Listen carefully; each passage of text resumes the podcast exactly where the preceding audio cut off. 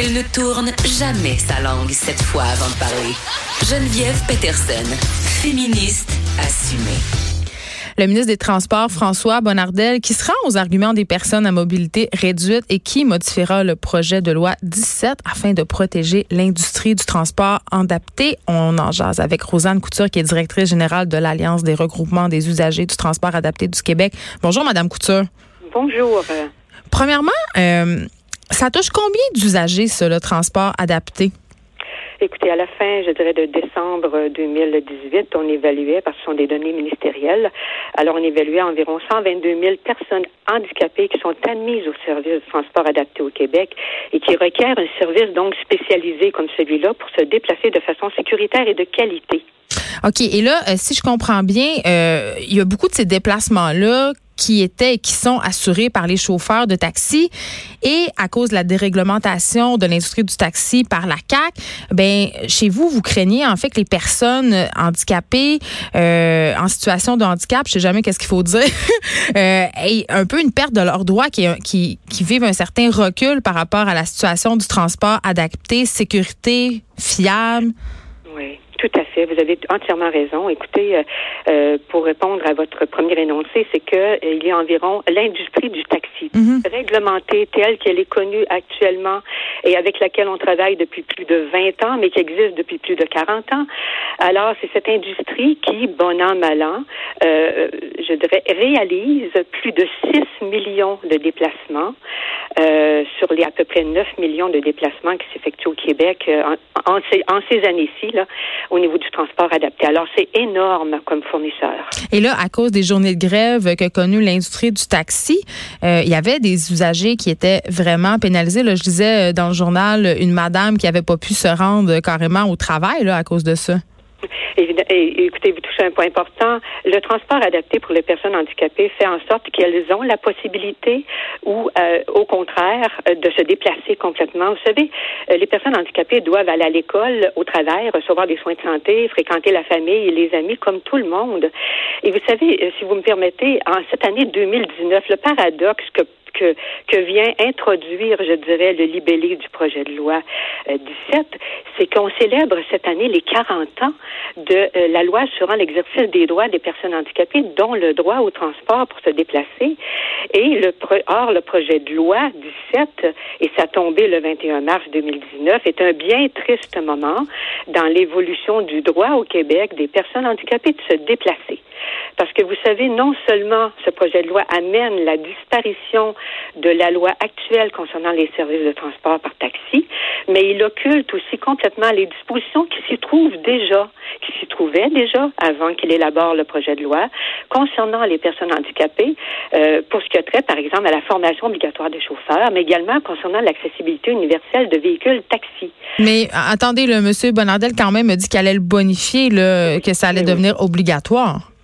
Euh, ben, c'est-à-dire, écoutez, vous savez, quand on écrit un projet de loi et que depuis vingt ans, il existe déjà des dispositions, c'est la question qu'on a posée à M. Bonnardel lors de notre, lors de la commission parlementaire. Pourquoi avoir enlevé des dispositions euh, qui, euh, qui, je dirais, qui obligent le gouvernement par l'objet de la loi dont je viens de vous parler et qui sont des, des obligations qui sont transversales au niveau de tous les ministères. Alors, pourquoi les avoir enlevées pour essayer ensuite de les remettre, mais à l'intérieur d'un libellé qui ne fait aucunement référence à la clientèle, mais qui se préoccupe davantage de l'entrepreneuriat que des véritables services pour l'ensemble de la population, incluant les personnes handicapées. Et vous savez, c'est une population qui vieillit et qui va nécessiter de plus en plus un transport attentif à ses besoins de déplacement.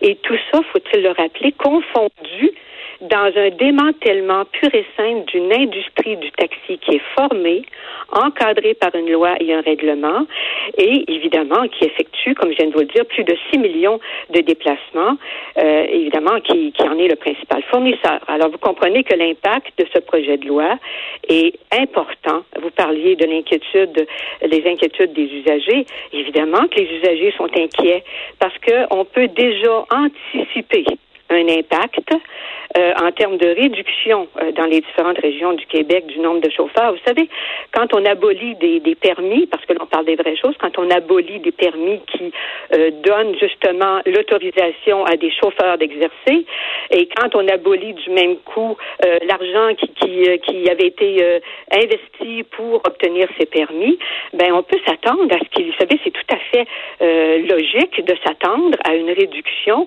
du nombre de chauffeurs oui. qui sont découragés par ces choses. Ben c'est ça, Madame Couture. Je lisais le témoignage d'un chauffeur de taxi qui disait, euh, et là je résume, euh, bon, qui avait adapté des véhicules, évidemment parce que la, do- la demande augmente. Hein? Oui. Euh, lui disait, écoutez, là on fait cinquante à soixante transports par jour de six à onze le soir, mais comme leurs permis valent plus rien, oui. parce que là le gouvernement, disons les vraies affaires, les a choqués, a choqué l'industrie oui. du taxi, mm-hmm. ben ils n'ont pas de contrat. Donc si avec l'entrée en vigueur de la nouvelle loi, Uber offre des rabais, euh, ben il y a plein de monde qui vont utiliser ces services et c'est évidemment si ce chauffeur-là s'unique, si on a moins de demandes de transport adapté, ben ça sera plus rentable et les chauffeurs ben ils vont simplement arrêter d'offrir ce service-là. Donc est-ce que le gouvernement prend pas les personnes handicapées en otage? Écoutez, c'est absolument ce qui se passe présentement dans l'incertitude que ça crée.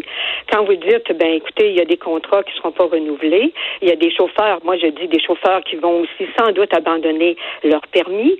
Euh, donc, on est dans un temps de pénurie aussi d'une main-d'œuvre, mais il faut se ramener aussi, là vous parlez d'Uber, vous savez, le, le, l'acteur qui est pressenti euh, comme euh, prochain, enfin fut, futur fournisseur de services, ben il en fait partie. Sauf qu'Uber, on se rappelle, euh, qu'il est rentré au Québec euh, il y a à peu près quatre à cinq ans de façon, on dirait, je dirais, illégale dans son désir d'exercer. Euh, au oui, Québec, mais on peut pas empr- on peut pas empêcher le progrès, Madame Couture. Là, je vais vous poser une question un peu bête. Je sais pas si c'est le cas pour les gens qui utilisent le transport adapté, mais moi je sais, je l'utilise Uber, ok, je le dis là. À chaque fois que je prends un taxi, à chaque fois. C'est compliqué, c'est compliqué payer, c'est sale, les chauffeurs sont bêtes. Je, est-ce que c'est la même chose dans le dans le cas des transports adaptés? Je pense pas. Mais quand même, si les gens font le choix d'Uber, si Uber réussit à s'implanter autant que ça, c'est parce qu'il y a un besoin. Sauf qu'Uber, vous savez qu'il a eu un projet pilote qui a duré plus de deux ans.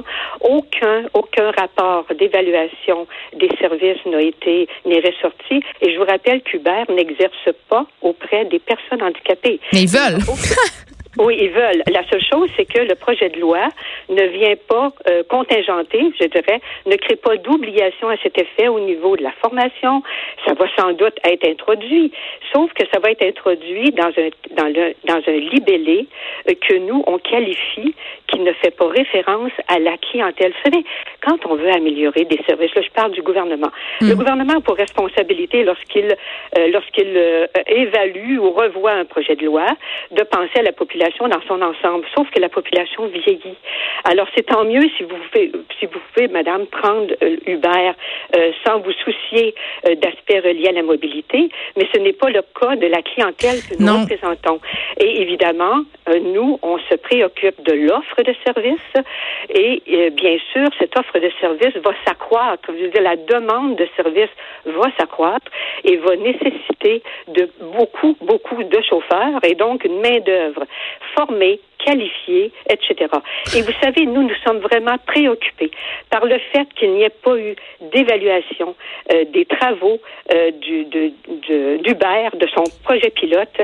Et évidemment, les gens demandent énormément présentement à avoir ce rapport d'évaluation qui ne vient pas. Pourtant, on a modifié la loi en deux mille seize pour permettre à Uber d'exercer dans le cadre de ce projet qui, lui, allait être évalué. Aucun rapport d'évaluation n'est encore sorti.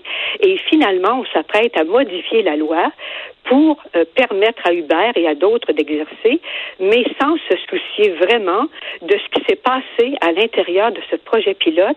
Et nous, nous demandons, parce que nous avions déjà demandé euh, de revoir de, de l'élaboration d'un nouveau libellé, le maintien d'une industrie du taxi encadré et qualifié, et maintenant nous demandons que les travaux soient suspendus, les travaux d'études, évidemment, le temps, tant et aussi longtemps qu'on n'aura pas que le rapport d'évaluation du projet pilote d'Uber n'aura pas été publicisé. De façon Je à pense... ne pas prendre de décisions euh, précipitées. Merci, Rosanne Couture, de nous avoir parlé. Vous l'avez dit, là, avec le vieillissement de la population, le transport adapté, ça va être un besoin de plus en plus criant. C'est une raison quand même, selon moi, suffisante pour pas faire les choses tout croche, pas les faire à moitié non plus. Merci de nous avoir parlé. Vous êtes directrice générale de l'Alliance des regroupements des usagers du transport adapté du Québec.